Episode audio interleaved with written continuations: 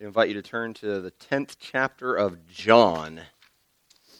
We continue our walk through John's gospel called Life in His Name, the Son of God in the Gospel of John. Remember, of course, that John is writing this account of the life of Jesus to persuade, right? To convince his readers. We, and he had a first century audience, of course, but down through the ages, that includes us. We are the readers of John's gospel, and he's writing to convince us that Jesus is the Christ, that is the Messiah, the long awaited, promised Savior that God would send his people, and the Son of God, and that by believing in him we might find life in his name. That's why John writes this gospel. And we are in the 10th chapter now in this walk. And Jesus introduced a metaphor last week that he continues in our um, passage for today of, of sheep and a sheepfold and shepherds and thieves and robbers, and this kind of extended analogy uh, of the kingdom of God and the people of God and the role of Jesus uh, in establishing that people. And so he's speaking to the same audience that he was speaking to at the end of chapter 9. So in John chapter 9, he healed a man who had been blind from birth. He did that on a Sabbath day, of course, inviting controversy. The Pharisees and the leaders of the, of the Jewish religion um, began to challenge him and debate with him. And uh, in that debate, Jesus brought up this metaphor. And so chapter 10 began with him saying, He who does not enter the sheepfold by the door, but climbs in by another way, that man is a thief and a robber. But he who enters by the door is the shepherd of the sheep. To him the gatekeeper opens. The sheep hear his voice, and he calls his own sheep by name and leads them out. When he has brought out all his own, he goes before them, and the sheep follow him, for they know his voice. A stranger they will not follow, but they will flee from him, for they do not know the voice of strangers. Not surprisingly, his audience didn't get it. That seemed very strange to them. Why is he suddenly talking about sheep and shepherds and robbers? And so, beginning in verse 7 and then following well into, the, into chapter 10, uh, Jesus begins to kind of unfold what he means and explain uh, what that story is all about. And last week, he called himself the door. In verse 7 there, he said, I am the door of the sheep. So if you have in your mind this pen, this sheepfold, which was kind of an enclosed area where the sheep would spend the night, and there's one entrance that's sort of authorized, right? The sheep go in that door, and the one who guards the door and keeps the sheep, the sheep safe is the shepherd. And so in that in the verses we looked at last week, Jesus called himself the door. I am the entrance into the sheepfold. And he begins to, un, uh, to, to, to, to demonstrate that the sheepfold, that is, this flock of sheep, really is God's people, the people of God, the people that belong to him. And Jesus says that my own will follow me. The sheep hear his voice, and he calls his own sheep by name and leads them out. So he is the door. And then today, he's going to take a next step and actually identify himself not only as the door, the gateway into the sheepfold, but as the shepherd. And in fact, the good shepherd. And we find here one of these uh, great I am statements in the Gospel of John. There are seven of those. The third one was, I am the door. And then the fourth one is, I am the good shepherd, which he will say uh, here in this passage today. So, as I was kind of looking around uh, and trying to, to study up on shepherds and sheep and this culture, and even in, in Middle Eastern cultures today, where shepherding is still very much a, uh, an important part uh, of, of life and culture uh, and agriculture there, I found some videos. I wanted to find a way to show them here, but I can't because we don't have internet connection. But I found some videos that you should go. You should just go to YouTube or something and look this up. It's pretty cool. I found videos of of a whole flock of sheep in a field, and there was one who was clearly their shepherd, the one who knows these sheep and takes care of these sheep, but there was a group of tourists or visitors. And so basically, each tourist would sort of stand uh, out, uh, out in front of the, the sheep and kind of call. So he had a particular call that he used to get the attention of these sheep. And so he told these people what the call was It was something strange, like iki, iki, iki, some kind of sound like that. And so, one by one, these tourists, yeah, I'm not going to do it again. That's just one time. Uh, these, these tourists or these visitors would stand in front of the sheep and do this call to try to get the sheep's attention, and nothing. They're eating, they're just minding their own business. People are calling, iggy, iggy, iggy, whatever. I did it again. And they don't answer, right? Uh, no response whatsoever. Like three or four different people try men, women, kids, adults, right? So you get different voices, different tones. The sheep don't care. But then, as soon as the shepherd does that very same sound, the sheep head, they all perk up and they come running. Like immediately, they recognize the voice of their shepherd and they come to him. And there are all kinds of videos like that. There's another one where there's uh, apparently several shepherds, uh, and so several flocks all kind of combined out in this pasture. And then they need to call their own sheep. And so you have several different shepherds who each have a unique call. And so one would make a call, and some of the sheep would perk up and come. And then the next one would do his call, and another batch of sheep would come. And they separated themselves out based on these unique calls that their shepherd was making to them. And it was such, a, such an interesting uh, and really beautiful illustration of, the, of this very truth that Jesus is demonstrating. And so, of course, his hearers would have known that immediately because they were very familiar with sheep and shepherds and, and how this works. So we have to kind of get ourselves in a, a different mindset and a different cultural uh, situation to really understand what Jesus means when he calls himself the good shepherd. So I'd like to read for you uh, verses uh, 11 through 21, and then we'll walk through and see what, what is unfolding there. So last week we ended in verse 10 where he says that the thief comes only to steal and kill and destroy. I came that they may have life and have it abundantly. So beginning in verse 11 I am the good shepherd. The good shepherd lays down his life for the sheep. He who is a hired hand and not a shepherd, who does not own the sheep, sees the wolf coming and leaves the sheep and flees. And the wolf snatches them and scatters them. He flees because he's a hired hand and cares nothing for the sheep. I am the good shepherd. I know my own, and my own know me, just as the Father knows me, and I know the Father, and I lay down my life for the sheep. And I have other sheep that are not of this fold. I must bring them also, and they will listen to my voice. So there will be one flock, one shepherd. For this reason, the Father loves me, because I lay down my life that I may take it up again. No one takes it from me, but I lay it down of my own accord. I have authority to lay it down, and I have authority to take it up again.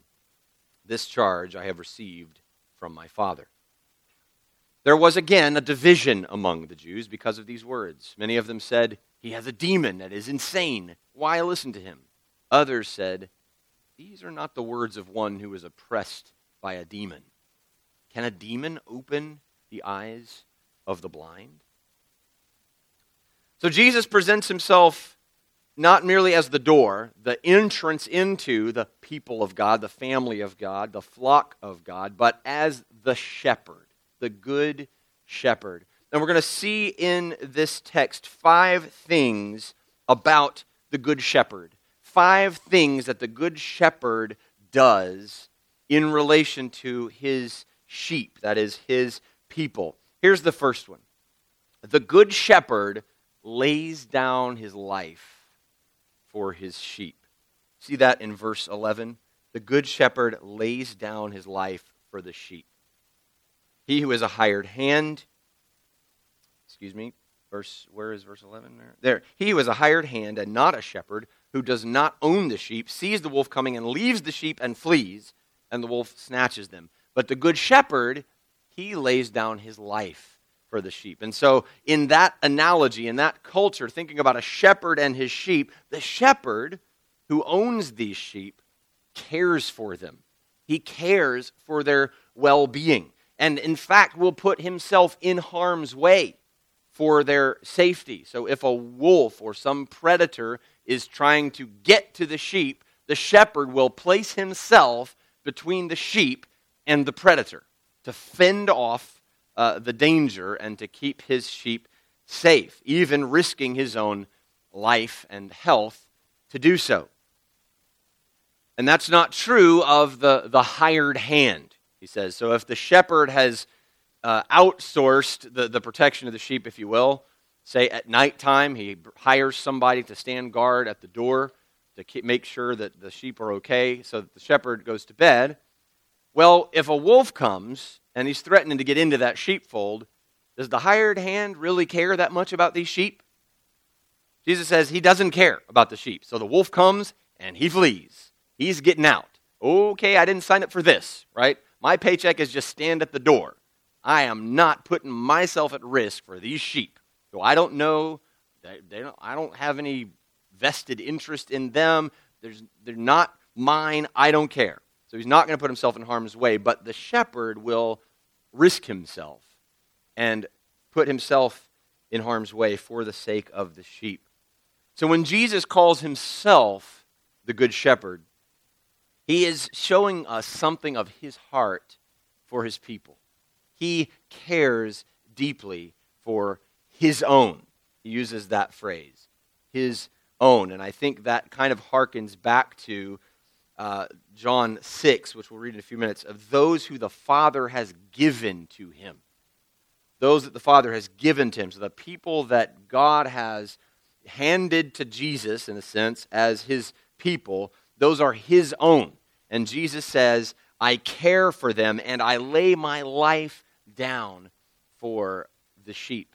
And of course, we know that as this gospel unfolds in the coming chapters, Jesus will go all the way to a cross where he will willingly be crucified as a criminal, though he himself has done no wrong. He will be wrongly condemned and accused and executed as a criminal, though he himself had no sin, though he himself was guilty of no crime, because he would pay our penalty. He would take our sins upon himself for us. Galatians chapter 2 verse 20 says, "I have been crucified with Christ." Like when Jesus was crucified, I was with him. It was my sin, it was my brokenness that was with him. It is no longer I who live, but Christ who lives in me. And the life I now live in the flesh, I live by faith in the Son of God who loved me and gave himself for me. Friends, Jesus loves you. Maybe the simplest, earliest childhood song that I ever learned, and we sing it with our kids, and maybe you sing it with your kids Jesus loves me. This I know, for the Bible tells me so. It is simple, and yet it is maybe the most profound truth in all the world. That in our brokenness, in our rebellion against God, Jesus loves me. Jesus lays down his life for me. It's an incredible reality, an incredible truth. He cares for his own. And he takes on spiritual enemies for their sake. He takes on spiritual enemies for the sake of his people. In the book of Colossians, Paul says in chapter 2, verses 13 through 15, You were dead in your trespasses and the uncircumcision of your flesh, and God made you alive together with him, having forgiven us all our trespasses by canceling the record of debt that stood against us with its legal demands. So there's this legal burden, this law against us, and this debt that we owed because of our uh, rebellion and sin against God. And he canceled it. This he set aside, nailing it to the cross. That is the cross where he died. So when Jesus died on the cross, our debt, the spiritual law that stood against us, was nailed to the cross along with him. Verse 15 says, He disarmed the rulers and authorities and put them to open shame by triumphing over them in Christ. So the enemy of our souls, the devil, the accuser of the brethren, our very own sin and the, the law of and the penalty and the justice that was demanded of that, these things stood against us, and Jesus, the good shepherd, stood in the way. Jesus placed himself between us and that great debt and that great spiritual enemy that would have claimed us and destroyed us and condemned us to an eternity of punishment and pain. And Jesus says, You know what? I will bear the curse for them. I will stand in the way of the enemy, the predator, the one who wants to get in and destroy the sheep. I will take it for them. Let me ask do you know this shepherd? Do you know this shepherd who loves you and gave himself for you?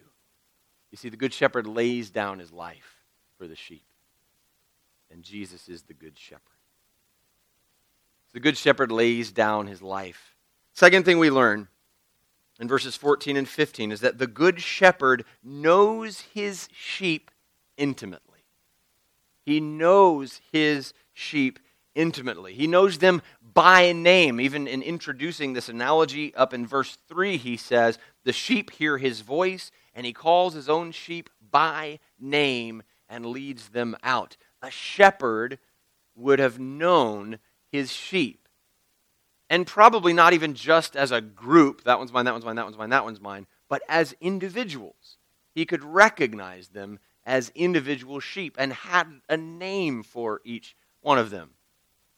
He knows his sheep by name, and he has this special call that I was talking about earlier where they call to their sheep, and the sheep know. The sheep hear the call, they hear the voice even of the shepherd and distinguish it from other voices, even saying the same thing. It's not just the words, it's the voice. The sheep know their shepherd, and they will not respond to the voice of any other shepherd.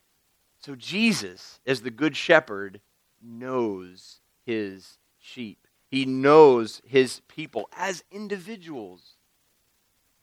You're not just a part of a body when you're a follower of Jesus. You're not just a part of this collective whole, which you are, which is a beautiful reality, but Jesus knows you as an individual.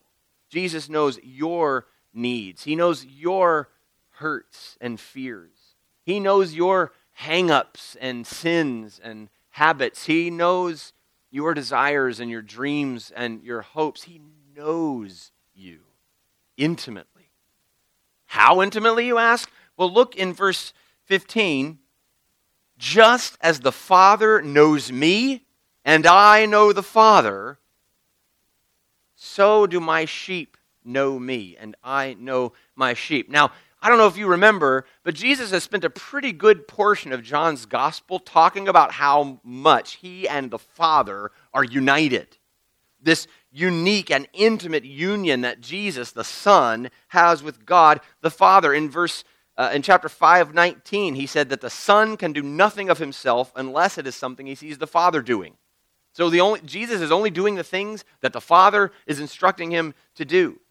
In John 6 38, he said, I came not to do my own will, but the will of him who sent me. Jesus is doing the things that God the Father does. Jesus is about the will and the work of the Father. In John chapter 4, when after he'd spoken with this Samaritan woman at the well and his disciples came back with food and they said, Why aren't you going to eat? He said, My food is to do the will of him who sent me doing the will of the Father was so, was so important to Jesus that it was like his sustenance. It was his food to do the will of God. In John 8 19, he said, If you knew me, you would know my Father also. Jesus and the Father are so uniquely, intimately connected to one another as in being and in relationship that to know Jesus is to know the Father.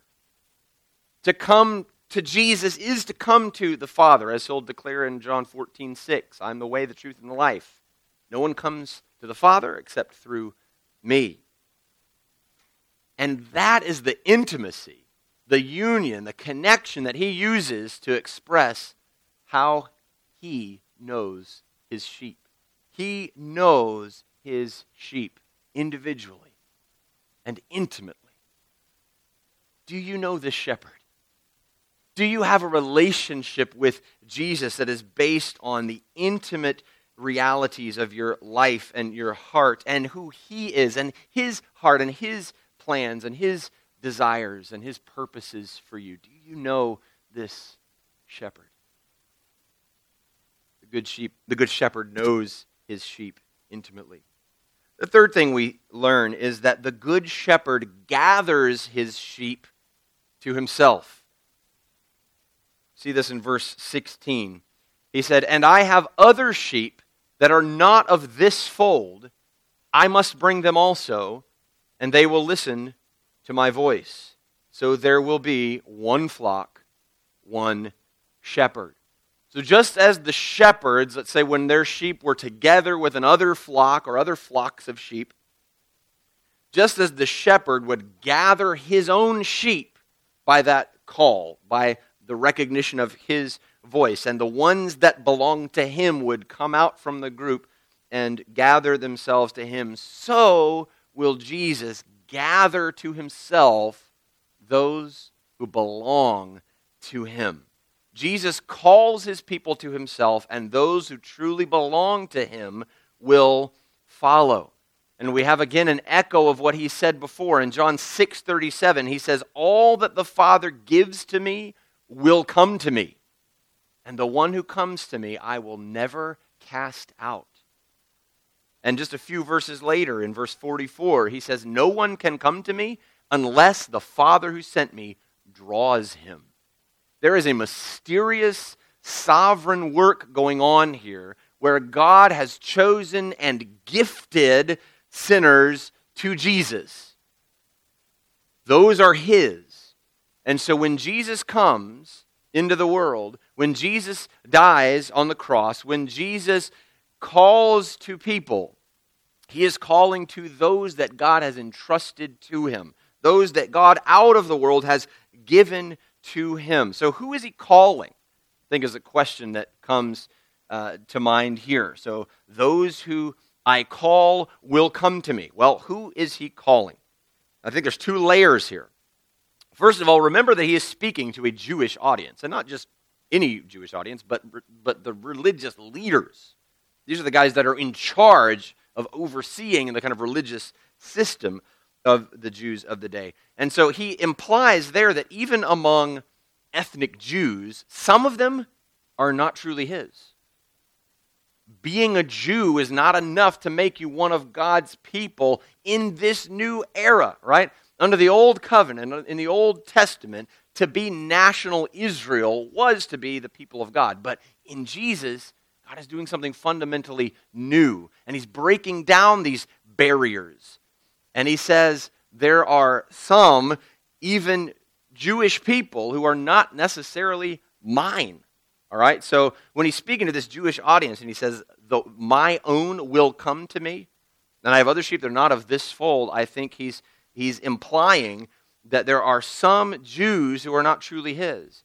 And he will call his own from among the nation of Israel. There are those who will trust Jesus and come to him in faith, and there are those who will not. And Jesus is saying, the ones who don't receive me as the Messiah, as the Son of God, they're not mine. They're not my people. But there's another layer where he's thinking, where he's speaking outside the, the boundaries of even ethnicity at all. So when he's speaking to a Jewish audience and he says, I have other sheep not of this fold, I think he's also saying that there are non Jewish people, Gentiles is the big, uh, broad word that the New Testament uses often. There are non Jewish people that God the Father has chosen and given to the Son as a gift. So, since God the Father has given them to Jesus, the Father will draw them and they will come. Because look what he says there in verse 16 I must bring them also, and they will listen to my voice. This is not an uncertainty. This is not a possibility. This is not a uh, potential reality. In the mind of Jesus, and thus in the mind of God the Father, this is settled. Those who belong to me will come to me. I will draw them, I will call them, and they will hear my voice, and they will come. It's a mysterious reality of God's sovereign activity behind uh, the, the response of human beings to the call of Christ in the gospel. So, why is this good news? Why is it good news that, that Jesus says, I have other sheep not of this fold, and I must bring them, and they will come? Two reasons. Two reasons that it's good news. Number one, it assures us that we belong to Him. It assures us that we belong to Him. Because listen, the work of redemption, the work of salvation, it's all God's work. You contribute exactly nothing to your salvation, to your standing with God, to your acceptance with God. There's nothing you can bring to the table, which is why I love that old hymn, Rock of Ages. It says, Nothing in my hand I bring, simply to thy cross I cling. Naked, come to thee for dress. Helpless, look to thee for grace. Foul, I to thy fountain fly. Wash me, Savior, or I die. I have nothing to bring. You have nothing to contribute to your salvation. God's not waiting for you to get your act together. We sang a line earlier in, in a hymn that said, If you tarry till you're better, you will never come at all. You're not going to get your act together. Quit waiting for that to happen. It won't happen. You're not going to clean yourself up and make your life pretty enough for God to be impressed. It won't happen. So it assures us that we belong to Him because we belong to Him not on the basis of what I do or what I say or the choices I make. I belong to Him on the basis that God the Father chose me and gave me to Jesus, and Jesus died for my sins, rose from the dead, and sealed me forever as His own. I'm His, and nothing can undo that. In seasons of doubt, call to mind the sustaining grace of Christ. Because we all struggle with doubt sometimes, don't we? Don't we wonder sometimes, is this real? Is this true? Or maybe it's true and it's just not, maybe I'm just not really there. Maybe I don't really believe this. Maybe God doesn't really accept me, He doesn't really love me like everybody says He does. In seasons of doubt, call to mind the sustaining grace of Christ. When your faith is weak, remember that the object of your faith is solid as rock. Your salvation is not only as secure as your faith, it's as secure as the person and the work of Jesus Christ on your behalf. Period. Let that assurance give you comfort and confidence. It's also good news because it assures us that our missionary task will succeed. When Jesus says that he has other sheep that are not of this fold, I must bring them also. He's saying, nothing's going to stop me.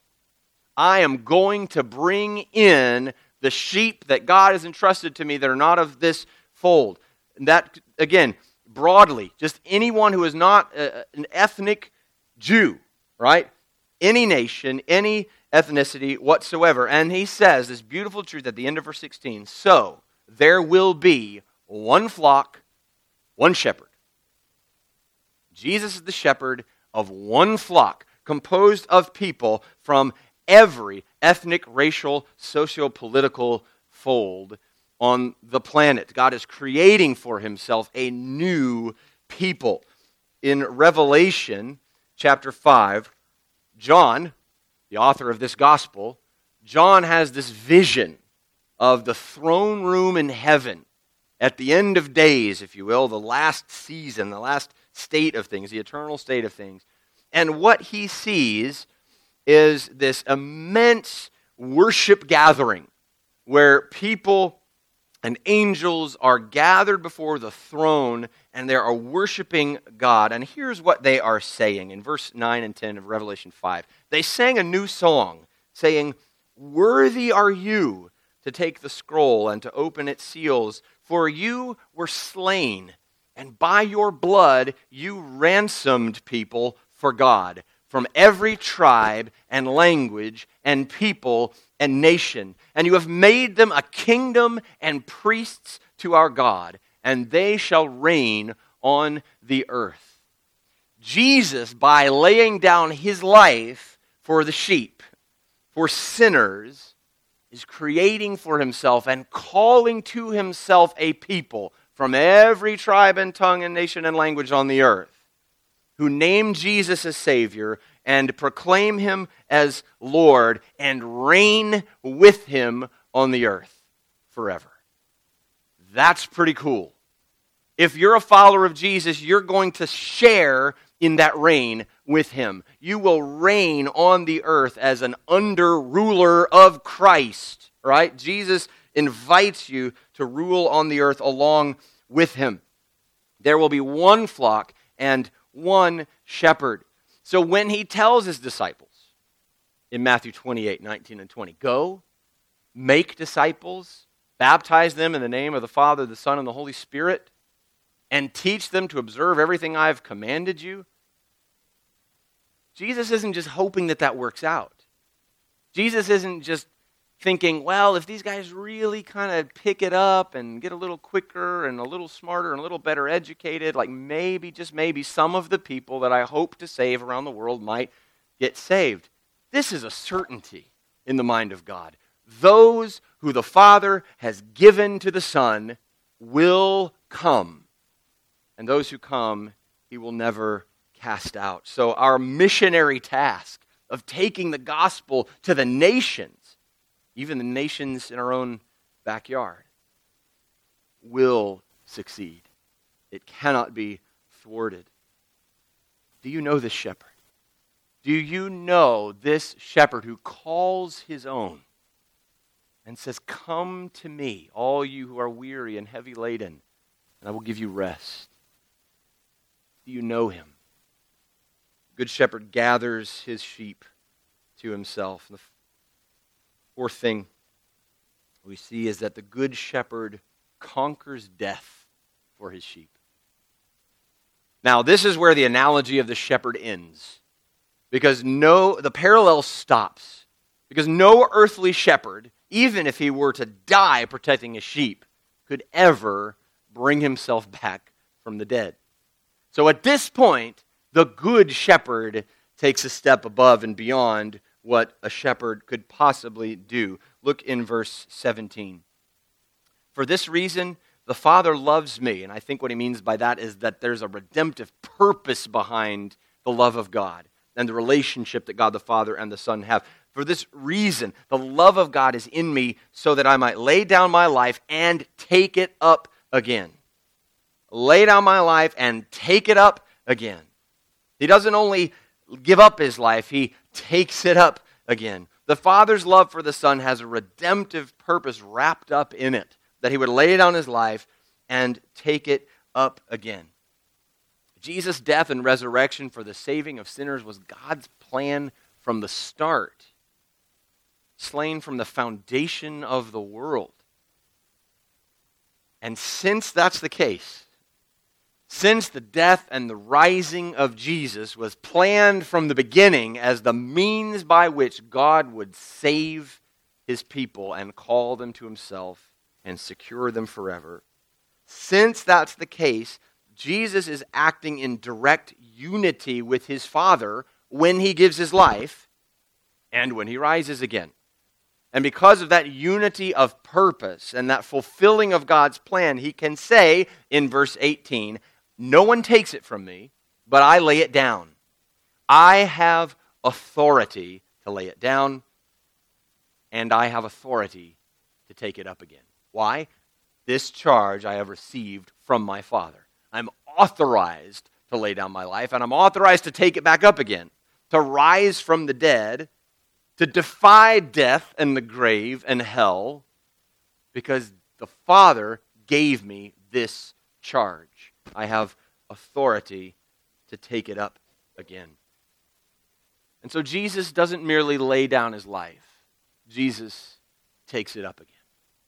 Jesus makes a fool of death for the sake of his sheep, so that those who are his wouldn't have to taste it themselves. Sure, we'll die. Sure, our physical bodies will meet a, an end of a certain kind. And then there's life to come, life eternal. And that's why Paul can say in 1 Corinthians 15, Where, O death, is your sting?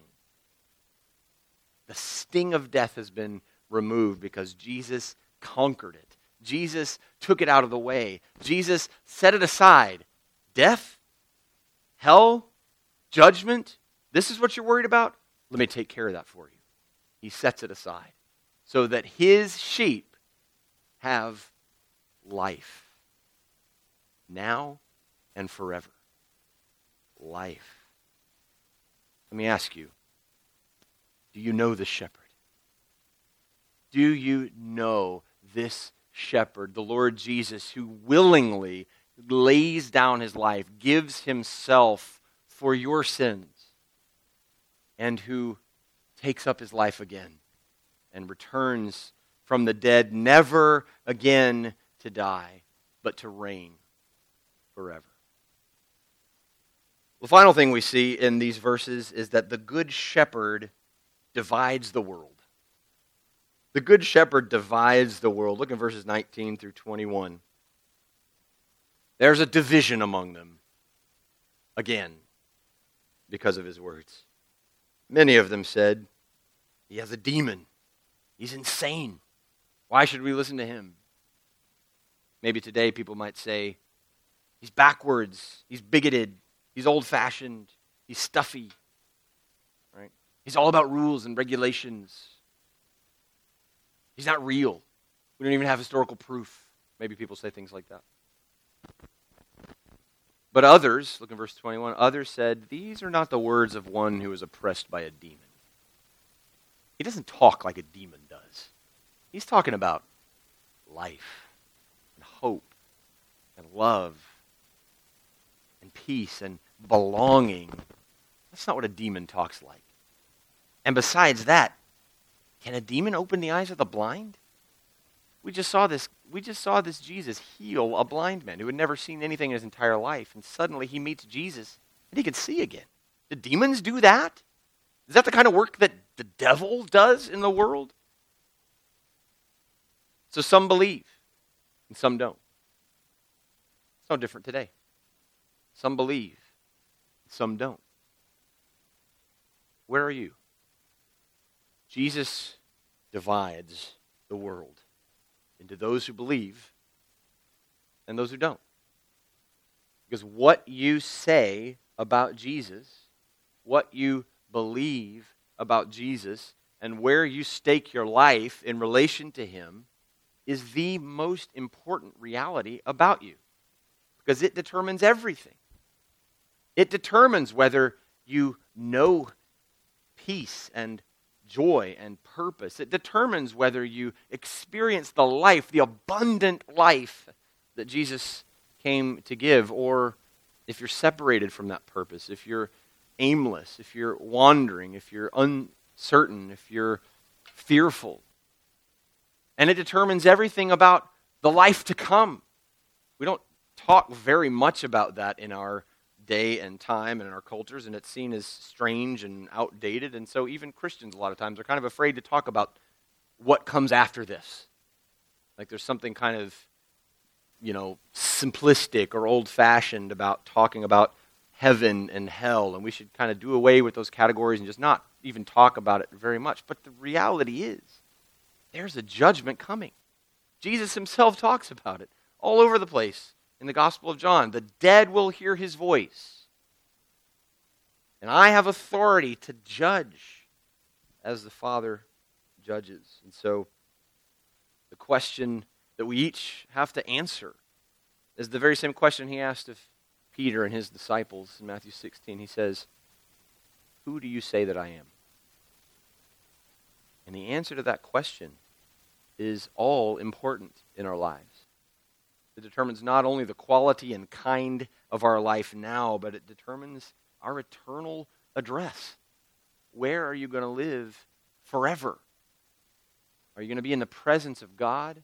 Are you going to be with his angels, with his saints? Are you going to be included in that scene in Revelation 5 of people from every tribe and tongue and language and nation surrounding the throne and just singing praises and thanksgiving and gratitude to God for what Jesus has done to make them his? Or are you going to be on the outside looking in? Are you going to be receiving and experiencing the wrath and the judgment of God that's coming? Because it's coming. whether we like it or not. We can turn a blind eye to it. We can put our fingers in our ears and la, la, la, la, la, I can't hear you. I don't know what you're saying. But it doesn't change the reality. Judgment is coming. Where are you when it comes to Jesus Christ? Do you know this shepherd? Because I promise you, just as Jesus said in verse 10, there are those who would kill and steal and destroy and who would lead you astray. But Jesus, the good shepherd, he came that we may have life and have it abundantly. Do you know this good shepherd? Let's pray.